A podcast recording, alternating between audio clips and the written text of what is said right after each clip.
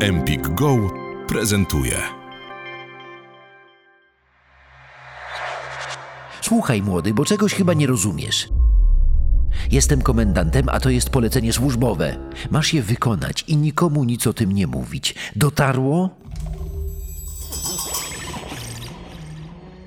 Cześć, nazywam się Marcin Myszka i jestem autorem podcastu kryminalnego Kryminatorium. Tym razem w dedykowanej serii dla Empik Go przedstawię Ci najgłośniejsze i najciekawsze sprawy kryminalne ostatnich lat.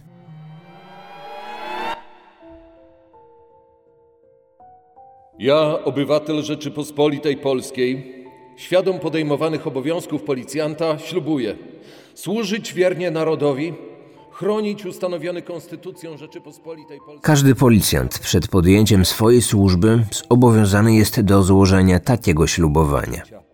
Wykonując powierzone mi zadania, ślubuję pilnie przestrzegać prawa, Nie trzeba przy tym dodawać, że przez cały okres późniejszej pracy funkcjonariusze zobligowani są do dochowania obowiązków wynikających z roty przysięgi i zdecydowana większość policjantów tych obowiązków przestrzega, a przynajmniej bardzo się stara. oraz przestrzegać zasad etyki zawodowej. Odpowiadają za bezpieczeństwo i porządek. Chronią obywateli i ich mienie. Wykrywają i ścigają sprawców wykroczeń i przestępstw. Czynią to wszystko nierzadko z narażeniem własnego zdrowia, a nawet życia.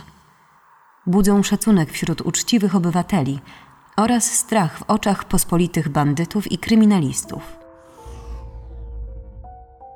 Niestety, są jednak i tacy, którzy rotę ślubowania traktują wyłącznie jako obowiązkowy wstęp do własnej kariery, która w pierwszej kolejności ma przynieść korzyści im samym. Dobro ludzi, którym powinni służyć, ma dla nich drugorzędne znaczenie. Najbardziej haniebną grupę złych policjantów stanowią funkcjonariusze całkowicie zdeprawowani i pozbawieni skrupułów. Są przebiegli, brutalni, często bezlitośni. Co więcej, aby osiągnąć upragniony cel, gotowi są nawet zabić. Od zwykłych morderców, których ścigają, różni ich tylko to, że noszą mundur i odznakę. Jednym z takich policjantów był Mariusz W. z Legionowa. Nie był on jednak zwykłym szeregowym funkcjonariuszem. Piastował znacznie poważniejsze stanowisko. Był komendantem komisariatu policji Warszawa-Białołęka. Trzeźwo myśli, łatwo rozwiązuje problemy, podejmuje szybkie i trafne decyzje. Posiada zdolność radzenia sobie w różnych sytuacjach. Wykazuje wysokie poczucie własnej wartości i zaufanie do własnych możliwości. Cechuje go wysoka odporność na trudne sytuacje. Tak napisano o nim w sporządzonej opinii, gdy błyskawicznie wspinał się po kolejnych szczeblach policyjnej kariery. Do policji trafił w roku 1991, tuż po zakończeniu służby wojskowej. Już wtedy miał się czym pochwalić. Jako saper służył podczas misji na wzgórzach Golan, podczas polskiego kontyngentu wojskowego w siłach zbrojnych ONZ. Dla wielu był bohaterem. Aby dalej służyć ojczyźnie, postanowił zostać policjantem. Pierwsze policyjne kroki stawiał w patrolu na warszawskiej Pradze. Jego wyróżniająca się postawa sprawiła, że kolejne awanse były tylko kwestią czasu. Przez następnych dziewięć lat wspinał się coraz wyżej. Zanim został szefem policjantów na warszawskiej Białołęce, był zastępcą komendanta komisariatu w Legionowie. Praca w policji nie była jedynym życiowym zajęciem Mariusza. Od sześciu lat wspólnie z żoną Teresą posiadali swój własny biznes w Legionowie. Prowadzenie kilku sklepów odzieżowych nie przynosiło im jednak spodziewanych zysków. Co więcej, z roku na rok ponosili coraz większe straty. Zdaniem Mariusza problem tkwił w niekorzystnej lokalizacji tych sklepów. Wszystko miało się zmienić w roku 2009, gdy od znajomego biznesmena Dariusza S. wynajęli trzy lokale w lepszej lokalizacji.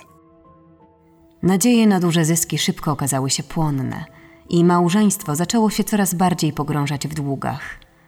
W osiągnięciu stabilizacji finansowej nie pomógł nawet fakt, że Dariusz coraz częściej zgadzał się na zwłokę w zapłacie czynszu, a nawet obniżał go, wiedząc, jak wielkie kłopoty mają małżonkowie. Na początku lutego 2011 roku Mariusz winny był już biznesmenowi ponad 14 tysięcy złotych. W zamian za kolejne odroczenie terminu spłaty czynszu zaproponował Dariuszowi pomoc w znalezieniu klienta na inne lokale użytkowe, które ten chciał wynająć. Słuchaj, znam kogoś idealnego dla ciebie. Janusz to mój stary kolega, właśnie przyleciał ze Stanów i chce wynająć kilka lokali na sklepy. Gość jest pewny i wypłacalny. Powiem ci nawet więcej. Ma zamiar wynająć coś e, od razu, na 10 lat. No i nie uwierzysz. Zgodził się zapłacić za pierwszy rok z góry. Dariusz nie mógł przejść obok takiej okazji obojętnie. Poprosił o umówienie spotkania z Januszem.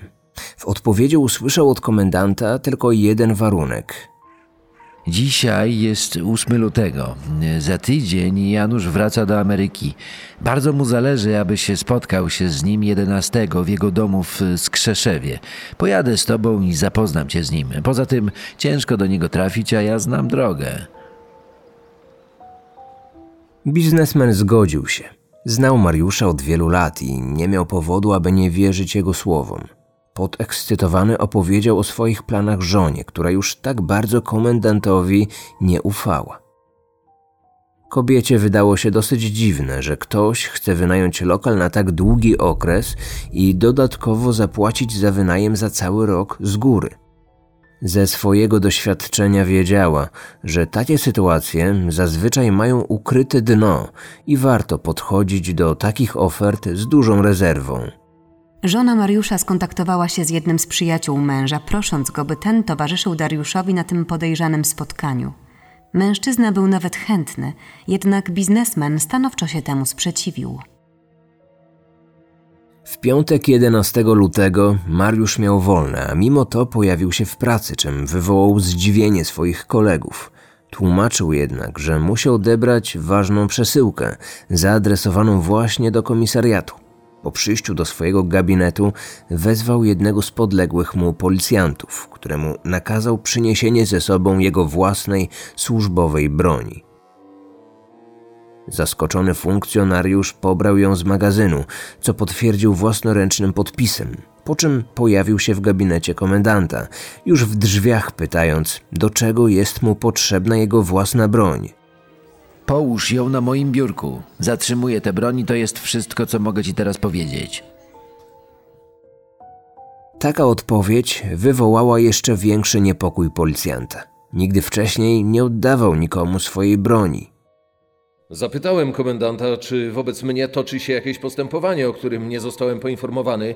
Wiedziałem, że w takich sytuacjach, gdy trzeba coś wyjaśnić, zdarza się, że służbowa broń zostaje zatrzymana na jakiś czas. A może została złożona na mnie jakaś skarga? No, komendant nawet na mnie nie spojrzał, a jedynie odburknął pod nosem, abym się tym nie interesował. Zdenerwowany funkcjonariusz poinformował o tym fakcie zastępcę komendanta, ale w odpowiedzi usłyszał, że jeśli jego przełożony zażądał jego służbowej broni, to widocznie musiał mieć ważny powód. Przypuszczałem, że Mariusz podjął decyzję o zatrzymaniu broni tego policjanta, ponieważ wiedział o jakichś jego problemach osobistych lub o jakiejś sprawie, w którą on mógł być zamieszany, co uzasadniałoby zatrzymanie broni. Tego jednak nie powiedziałem funkcjonariuszowi, ponieważ były to jedynie moje domysły. Obiecałem mu natomiast, że porozmawiam o tym z komendantem. Nie zrobiłem tego jednak, bo następnego dnia dostałem informację, że wieczorem Mariusz zwrócił broń do magazynu. Tego samego dnia komendant i biznesmen spotkali się w sklepie żony Mariusza tuż przed jego zamknięciem, czyli kilka minut przed godziną 18. Następnie wyszli razem. Mieli udać się do Skrzeszewa, gdzie mieszkał potencjalny najemca Dariusza. Wysłuchałeś fragmentu odcinka podcastu Empik Go. Słuchaj całości w aplikacji Empik Go. Pobierz aplikację i zarejestruj się już teraz. Wybieraj spośród tysięcy audiobooków, e-booków, audioseriali i podcastów. Masz 7 dni za darmo.